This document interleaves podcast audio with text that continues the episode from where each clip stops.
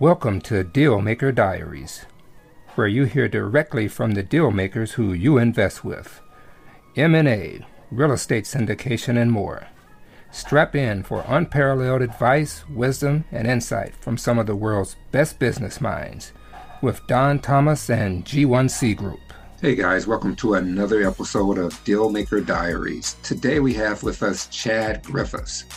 Chad has been in industrial real estate since 2005. Over the past 16 years, he's completed over 500 transactions with clients ranging from local companies to large institutional owners. He's proud to be a perennial top producer and a partner with his firm. In addition to earning SIOR and CCIM designations, he's earned a diploma in urban land economics from UBC and an MBA from Thompson Rivers University. He's given numerous interviews locally and nationally regarding the commercial real estate market and has had articles published in Forbes, Western Investor, and Real Estate Magazine. Chad recently started a YouTube channel about industrial real estate where he shares his knowledge and passion for the industry. So let's give a warm welcome to Mr. Chad Griffiths. Let's go.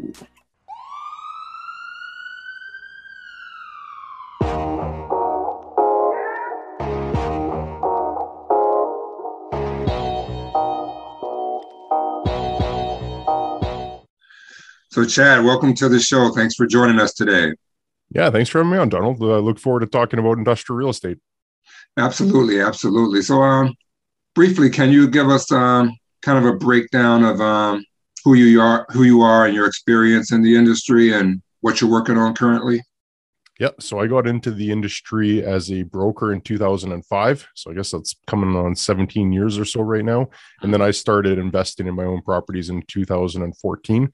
So still an active broker. I still do that uh, every day, but I've been building a portfolio with some partners, uh, pretty much with the goal of adding a property every year. So hope, hopefully just mm-hmm. keep adding that property at that continuous frequency and still enjoy my time as a broker as well. Okay. And are you doing, um, strictly industrial commercial, or are you doing any other types of commercial for your personal portfolio? Right now, just industrial. Uh, there, there might be an appetite to move into uh, other areas down the road. Uh, I mean, industrial is getting pretty hot, and when you have a hot market like that, the opportunities tend to dry up because there's just more people chasing the same opportunities. So it might be something we'd consider as a group down the road. But as of right now, our, our focus is just solely industrial. Okay, and briefly, um, for those who might not have a, a vast understanding of um, what industrial real estate is, what what kind of properties are included in industrial?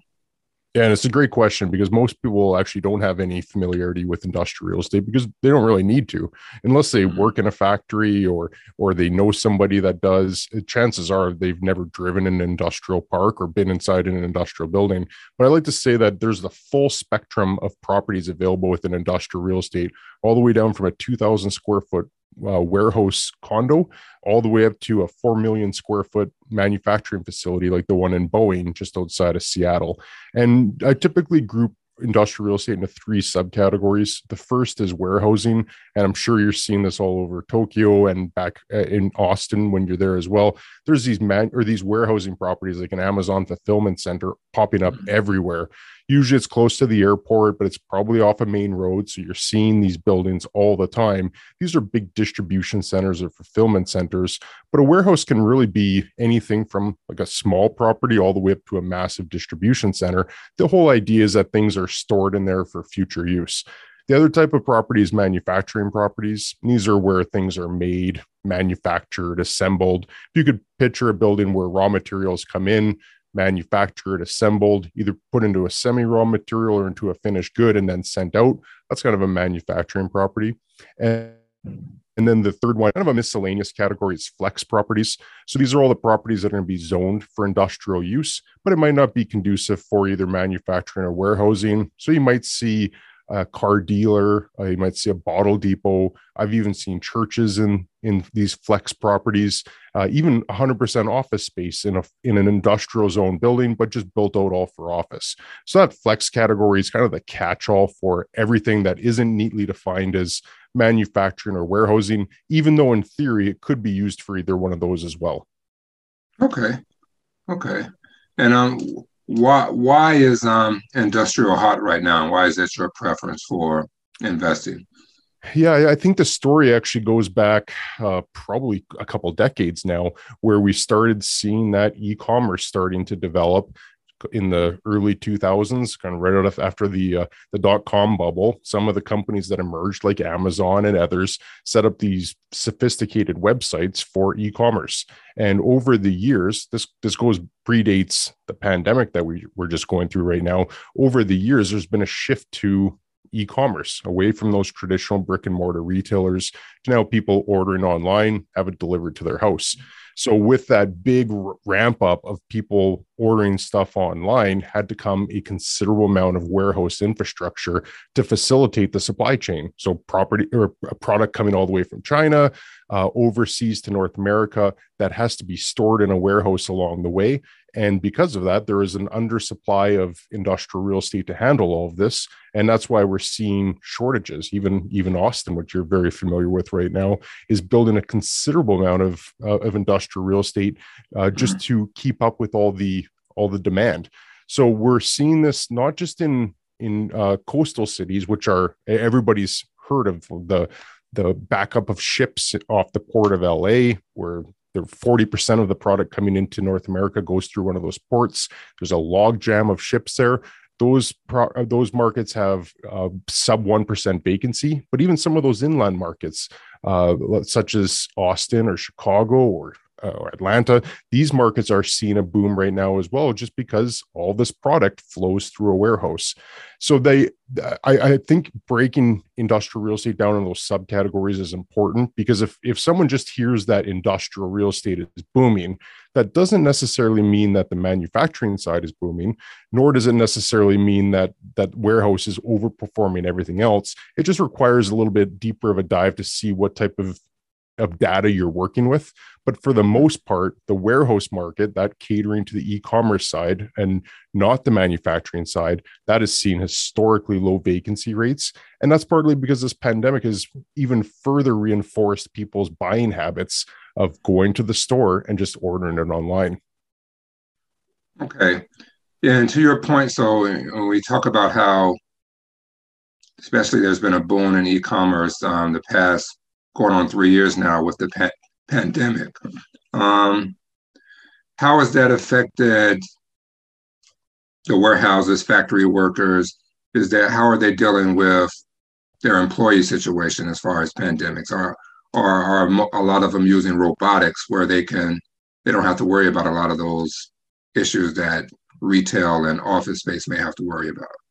Yeah, that's that's a great point, and and you clearly have some good knowledge on this because that, that's a great point to bring up about how the robotics is a developing trend right now. It it is going to continue getting more sophisticated and a bigger component of warehouses going forward. But for right now, it's mostly the large companies that are starting to institute this, and it's mm. going to take a while before they displace workers at a at a noticeable scale it's actually the opposite right now where there's a shortage of workers. Uh, not just manufacturing companies but warehousing companies all over the world are struggling to attract workers right now. And that's leading to these delays in ports because they don't have enough truck drivers. They don't have enough staff in the warehouses to put everything away and pick it when it needs to get sent out there's actually a labor shortage so it's it's interesting that we're in this interesting time in the world where technology is starting to catch up and we're going to start seeing more advanced robotics in warehouses going forward but it hasn't hit that tipping point yet where it's going to start actually affecting labor. But on the other hand, we actually don't even have enough labor at the moment. So it'll be interesting to see what actually happens in this regard as labor eventually does catch up. And then right at the same time does that also coincide with technology catching up where a lot of these robotics can actually displace workers? So interesting time right now but the the big part of this bottlenecks that we're seeing all over the world right now in the supply chain a good portion of it is due to labor shortages. Okay. And chad what what kind of um, industrial spaces are you adding to your portfolio what kind are attractive to you right now?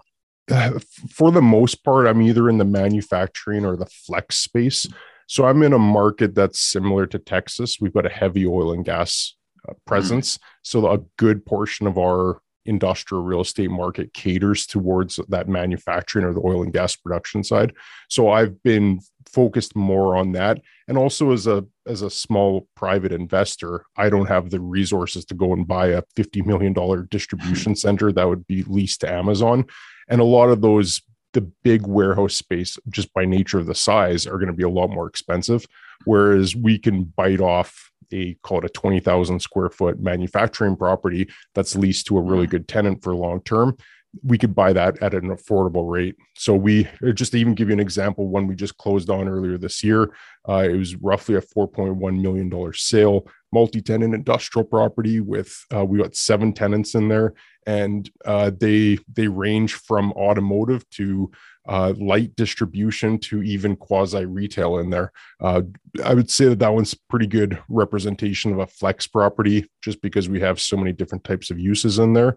But we bought a property last year, which is a single tenant uh, manufacturing property that has a, one single tenant in there on a longer term lease, and that would be a true manufacturing property. So I'd say just by nature of us being a little bit smaller uh, in comparison to call it an institutional grade investor, we're we're going after that. Uh, but it's also just a reflection of our market in general. If you're in if you're in LA or New Jersey or one of these busy port cities, the warehousing side is going to be a much bigger percentage of the overall market than it would be in ours. Okay. And, and when you're analyzing or looking at the numbers on a deal, what kind of um, returns do you want to see for any deal that you want to take down? Yeah, I, I, would say the first thing that I always look for is just the price per square foot, uh, because I I've just learned along the way, both in, as my experience as a broker and as an, an investor, that there's always going to be the high probability that the tenant that you have in there is going to leave. So whether you have a five year tenant in there or whether you have a month to month tenant, you've got to run the exercise of of buying that property for the likelihood that it's going to be vacant at some point. So I'll always just look at a price per square foot basis first, just to make sure that that's on par with what comparable types of properties are going for. And if I'm getting it at a, at a competitive price per square foot basis, that's that's essentially protecting my downside risk. So if the tenant does leave and it takes me some time to backfill it, as long as I know that I've got a property competitive with the rest of the market, I should be able to release it and at least mitigate any downside risk that I have, or mm-hmm. I could sell it. All things being equal, you can never predict the future and, and everything that that can derail those plans.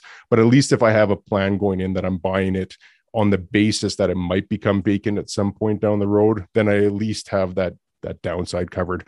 Then I'll start running into just doing a 10 year uh, discounted cash flow analysis. So, where do I think that the rates are going to be? Where do I see some upside on future escalations? What do I th- see as a terminal cap rate? Run run a model on that, making some assumptions that I can, and and if, if I can get an IRR in the in the mid teens, uh, I think that that's a that's a good outlook for it.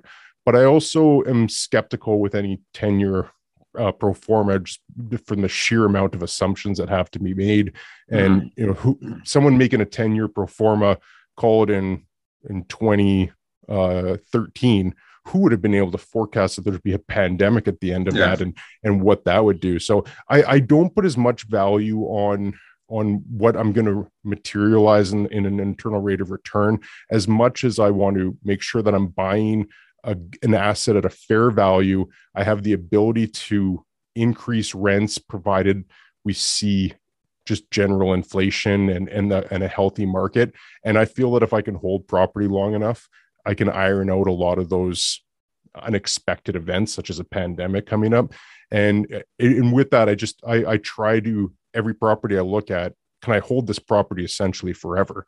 And by that, uh, if I were to die and my kids take it over will they mm-hmm. still have an asset that they want to own and and with that i i know that that's maybe sounds a little elusive and less strategic than what uh, what a more sophisticated investor will but i've got i've got time on my side i don't need to be buying uh, with having a a sunset clause where I have to sell it after 10 years because that's what investors will want me to do. We're invested uh, alongside our, our own capital uh, with hmm. with every property that we have. So my my strategy is is buy hold as long as you can.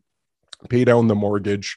Hopefully, you can get some top line rental escalations. Uh, hopefully, you can see some appreciation uh, and maybe even a little compression on the cap rates to sell it down the road. I think that that's a good strategy for for long term success. But I'm I'm just a little skeptical of of saying, well, we're forecasting a 15% IRR when there's so many assumptions baked into that that it, it can become unrealistic pretty quickly. So I'm more of a buy the right property, buy it with something that you're comfortable holding long term, and just hold on for dear life. And are you, are you guys pretty particular about um, what kind of tenants you want in there? I mean, say they're, you know, manufacturing something that you don't think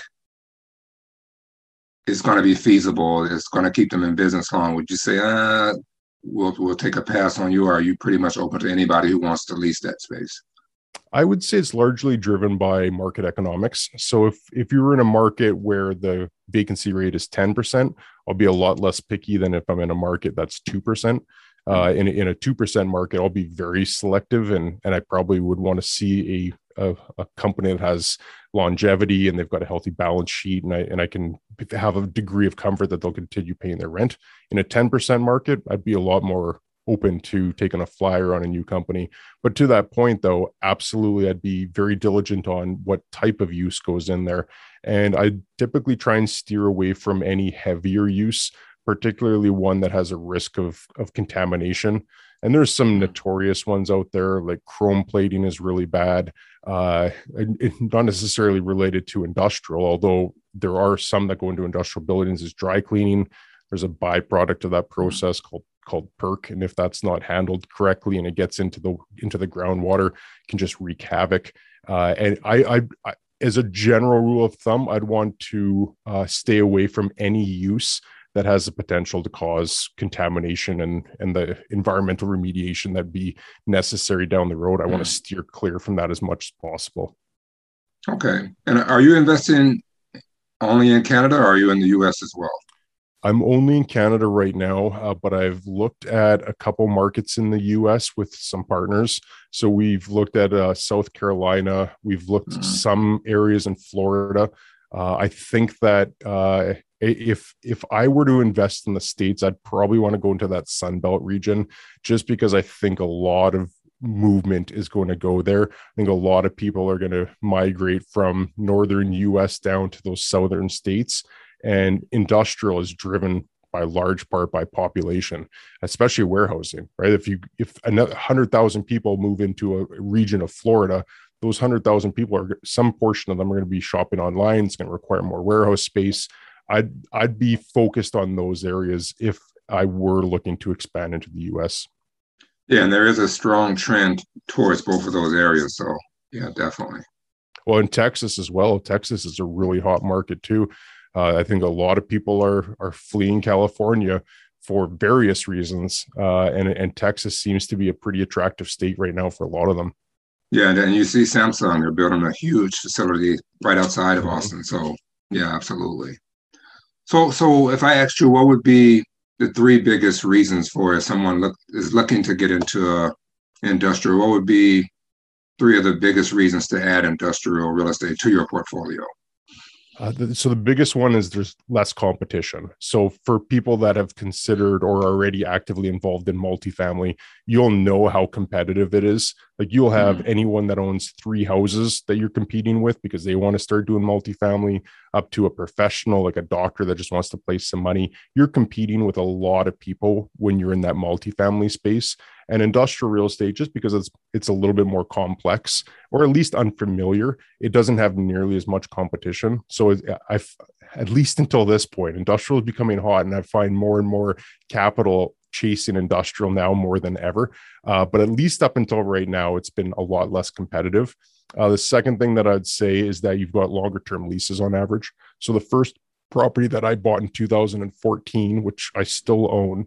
Uh, I've had two tenants in there. Uh, one was in there for five years, and the second one that uh, they ended up closing down their business and retiring. The second one that's been in there has been in there for two and a half years now. And I've probably been at that property in the last seven or eight years. I've probably been there less than 10 times. So you can appreciate anyone that owns multifamily. If you have a property for seven or eight years, how many times would you have to be at that property? I'm guaranteeing it's a lot more than 10 times. So it's it's more common to see longer term leases in industrial as opposed to either month to month or year to year leases that come up in residential. And then the third thing is just a lot less management intensive. So the one property that that I mentioned that has the manufacturing company in there, it's a single tenant. It's about a three million dollar building. We have one tenant in there. It's a Fortune 1000 tenant. Uh, they pay their rent by pre-authorized debit every single month. Uh, so that property I've probably been at three or four times, maybe. I don't even know if I've been there. And that's one tenant that we have to manage. If something happens at their space, they take care of it. It's all written into their lease that they're required for any internal maintenance or anything that comes up. And if you were to have the equivalent, called a $3 million multifamily property, how many tenants would you have to be managing in that $3 million property? How many headaches would you have? How many times would you be getting calls, checks bouncing, issues coming up? Versus one $3 million building with one tenant in it. It's just so much easier to manage. And if we wanted to, we could actually even hire a management company and charge the tenant because it's just the nature of how commercial and industrial leases are structured. They pay for all operating expenses of the building over and above what their net rent is. So if we wanted to, we could actually put in a property manager and charge the tenant to pay for the property manager.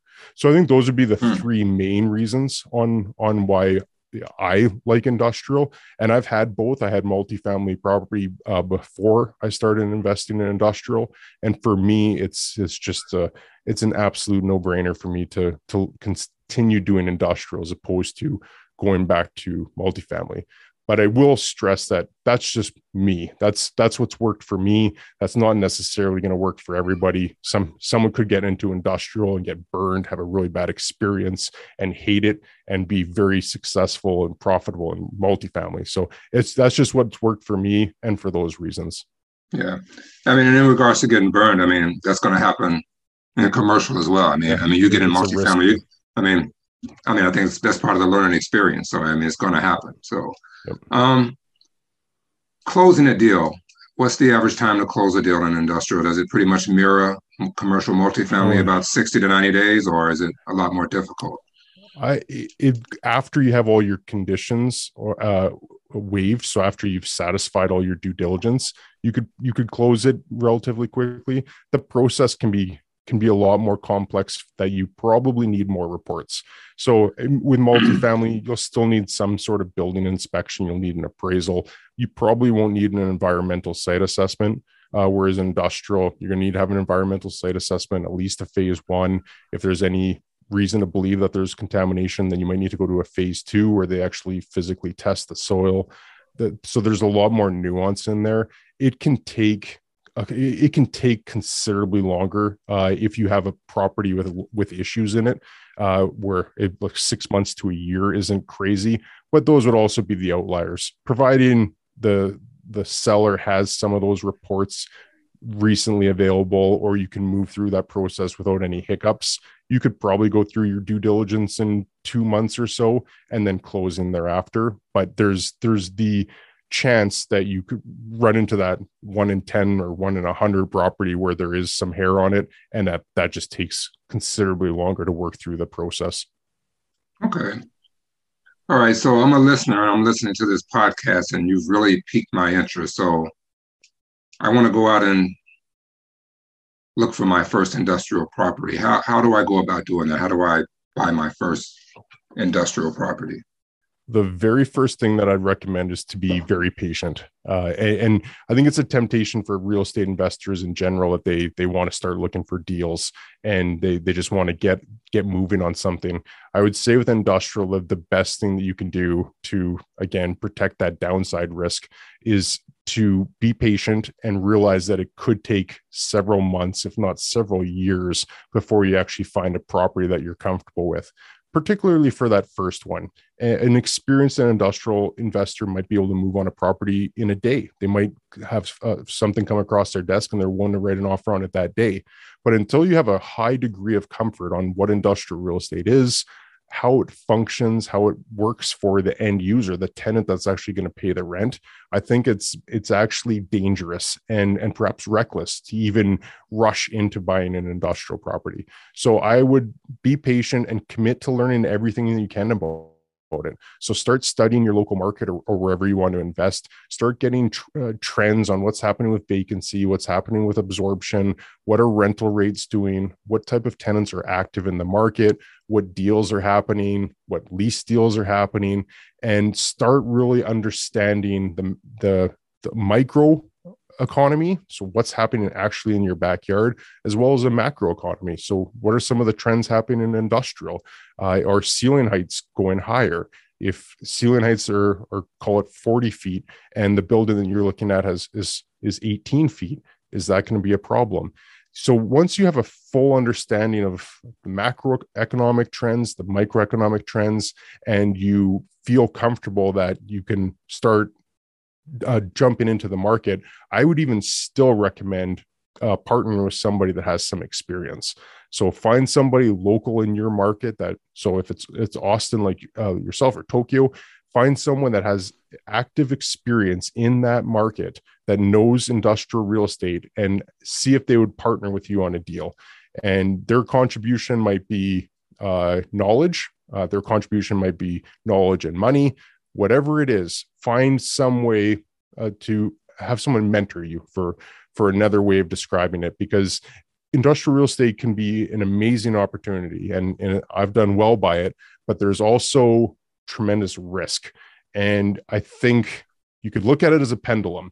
Multifamily there's there's maybe call it a 5 10% risk if things go really bad. There's maybe a 5 to 10% upside in industrial you can have some pretty good returns but you can also have some pretty big losses. So i think mm-hmm. if you're a student of the game and you study everything you can and you get to know everything you can about the market and you have somebody that's coming along with you either as a mentor or an advisor or even better a partner i think you've got a much better chance of success. Okay great advice. Are there lots of networking groups and conferences out there in regards to industrial like there is multifamily for instance yeah, not nearly as many as multifamily, but one that I'd recommend is uh, NAIOP, and it's uh, N A I O P. Uh, their website is naiop.org. So mm-hmm. it used to be an acronym that stood for the National Association of Industrial and Office Properties. They've dropped that acronym, and now it's just the Commercial Real Estate Development Association, I believe. Uh, they've got a heavy focus on industrial. Like that's the majority of of what memberships involved in there. They've got chapters all over North America, and the meetings are they usually have like a luncheon or a lunch and learn or a seminar. Uh, they're very well attended. Uh, in in my market, anyways, it's not uncommon to see architects and bankers and lawyers and and uh, other uh, developers property owners. There's the full spectrum of, of people that come out. So that'd be the first one that I'd recommend to people if they want to uh, start diving into it. Okay, awesome. All right, so um, before I let you go, let's hop into the lightning round and see um, see what's in the under the tank here. Sounds good. All right, so so Chad, um, what book or books have greatly influenced your life? Oh yeah, great question to start. I, I love to read. I, I usually read a book a week. Instead of mm-hmm. talking about just one recently, I'll talk about probably the one that that started my love for learning. And that goes back 25 years or so now to high school. I had a teacher that introduced me to a book called Fahrenheit 451 by Ray Bradbury. And uh, it, I don't know if it's even a good book anymore. I, would be curious to see if I reread it right now, if I actually enjoyed it, or if, if it just came across as as more pedantic. But uh, that book sparked a curiosity in me to to be the reader that I am today. So yeah, that was the one. Okay, Fahrenheit 451. I'll have to check that out. All right, and how has a failure or perceived failure actually allowed you a greater success later? Yeah, well, talking about downside risk, uh, one property that I bought, the second property that I actually ever bought, uh, ended up having to sell it for about a 15% loss uh, after owning it for five years. And it was it was a careless mistake that we made uh, by not evaluating what that property would be worth if it were vacant. And uh, that's ultimately what what led us to having to sell it at, at a loss. And and that's shaped my what I what I suggest to people, and it's also shaped my own investment philosophy of always making sure that you protect that downside risk before you start thinking about how good things can be. Hmm, definitely. Okay, and if you could have a billboard anywhere with anything on it, what would it say? Uh, well, I, I love talking about industrial real estate, and I've got a uh, I've got a YouTube channel where I where I talk about it. So not not to give a shameless plug, but I mean, if I were to have a billboard, I'd probably put a QR code to my to my uh, YouTube website on there. That's probably what I would do, and purely self interest there. Yeah, speaking to that, I, I was actually um, in central Tokyo about a month ago, and somebody did just that. They had a billboard with a huge QR code on it, and it actually worked. I got my phone and actually was able to scan it. So that's actually. Did they have any? Did, did they say what it was about, or is it just a QR code? Yeah, it had the branding of the company and then uh, the QR code to go in there. But yeah, I think even without just the QR code, it, it piqued a lot of people's curiosity, right? if I saw a billboard that just had a QR code and nothing else, I would down I would click on it for sure. Yeah, I just I have to see well. what it's about. but yeah, the company uh, they definitely ahead of me because I I'd probably want to put some contact information on there so have some context. But yeah, good for them for doing that. Yeah, for sure. All right, and what what is a habit or routine that you love? Uh, yeah, like I mentioned, I read a lot. So in addition to just reading books, I I read every morning on the news. So not not in mainstream news because I, I hate the mainstream media, but in mm-hmm. turn, but more just in the context of what's happening in the industrial real estate space. There's a few publications I follow. I just try to read quarterly reports, anything that I can just to broaden my horizon on what's happening in the industrial real estate market. Uh, I, I do that every morning, and that's that's served me quite well. Okay. And, and Chad, what's your favorite place to think big? Uh, probably what, right before I go to bed, actually. And, and maybe that's not the best time to, to be thinking big when you're trying to get your mind to to slow down. But right as I'm lying in bed, that's that's usually what I try to think about is what am I going to be doing the next day?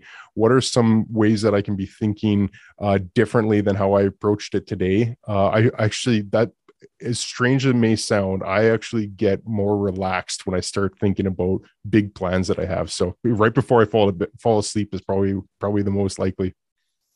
Yeah, I mean, you're definitely onto something now. I have read that the best times to to think about things like that is right when you wake up or right before you go to bed because it just gets you in that in that mindset. So, okay.